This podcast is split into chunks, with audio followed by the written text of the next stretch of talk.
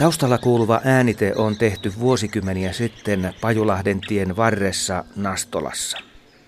Siellä pesi aikoinaan harvinainen valkoselkätikka. Toukokuun lopulla poikasten kerjuäänet kaikuivat metsässä ja emo vastaili ääniin hieman hillitymmin.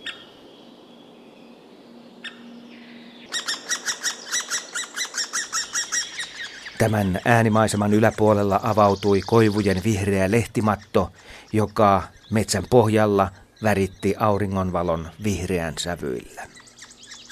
Valkoselkätikka on tavallista käpytikkaa hieman suurempi, ja nimensä mukaisesti sillä on alaselkä valkoinen. Sen vatsapuolella ja kupeilla on viiruja. Ja näin keväällä myös naaras rummuttaa muiden tikkojen tapaan. Suomen lintuatlas kirjoittaa tikan historiasta seuraavaa. 1800-luvulla valkoselkätikka esiintyi maassamme etelärannikolta Kainuun korkeudelle asti yleisenä pesimälajina, vaikka kanta ei liene tuolloinkaan ollut kovin runsas. 1900-luvun aikana laji taantui rajusti ja sen myötä levinneisyysalue supistui dramaattisesti. 1950 ja 1980-lukujen välillä valkoselkätikka hävisi useasta maakunnasta.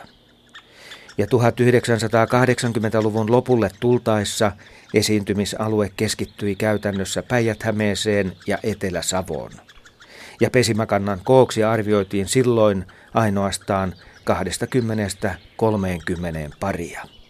Voimakkaan taantuman syitä olivat vanhojen lehtimetsien väheneminen, istutuskuusikoiden lisääntyminen tehometsätalouden myötä ja kaskikoivikoiden väheneminen. Viime syksynä koettiin valkoselkätikkojen kohdalla ennätysmäinen vaellus. Pelkästään Tiira-havaintojärjestelmään tuli yli 2000 havaintoa valkoselkätikoista. Ja valtaosa niistä oli lähtenyt liikkeelle itärajan takaa Venäjältä. Edellinen vaellus tapahtui vuonna 2008 ja silloin päästiin vain hieman yli tuhanteen havaintoon. Suomessa pesi 200 valkoselkätikkaparia. Tällä hetkellä valkoselkätikat eteläisessä Suomessa ovat valmiita aloittamaan pesintähommat, mutta esimerkiksi Pohjois-Karjalassa pesäkoloja sorvataan vielä sopivaan muotoon.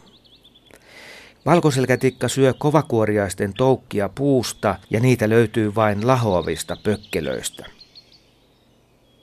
Tästä on aikaa noin kaksi vuotta, kun Lahdessa luontoretkellä tuli vastaan kulkija, joka ilmoitti juuri nähneensä valkoselkätikan. Aikamme rupateltuamme oli aika selvää, että havainto ja määritys lajista oli oikea. Havaintopaikalle oli polkua pitkin matkaa vain sata metriä, joten siirtyminen sinne oli nopeaa ja helppoa. Ja ei aikaakaan, kun käpytikkaa hieman suurempi lintu oli havaintokentässä ja vieläpä vain 15 metrin päässä. Se liikkui ketterästi puussa ja selvästi väisteli lintumiehiä. Ja tuolla retkellä oli mukana myös luontotoimittaja Juha Laaksonen, jonka kamera sillä hetkellä oli autossa. Ja siitä paikasta hän säntäsi takatukka tilhenä auton suuntaan. Kameran hakeminen vei aikaa vain kymmenen minuuttia, mutta sillä välin tämä harvinainen tikka onnistui piilottautumaan lahtelaiseen metsään niin tanakasti, että dataa kameran muistikortille ei tästä tapahtumasta saatu. Ja vielä vinkki metsän omistajille.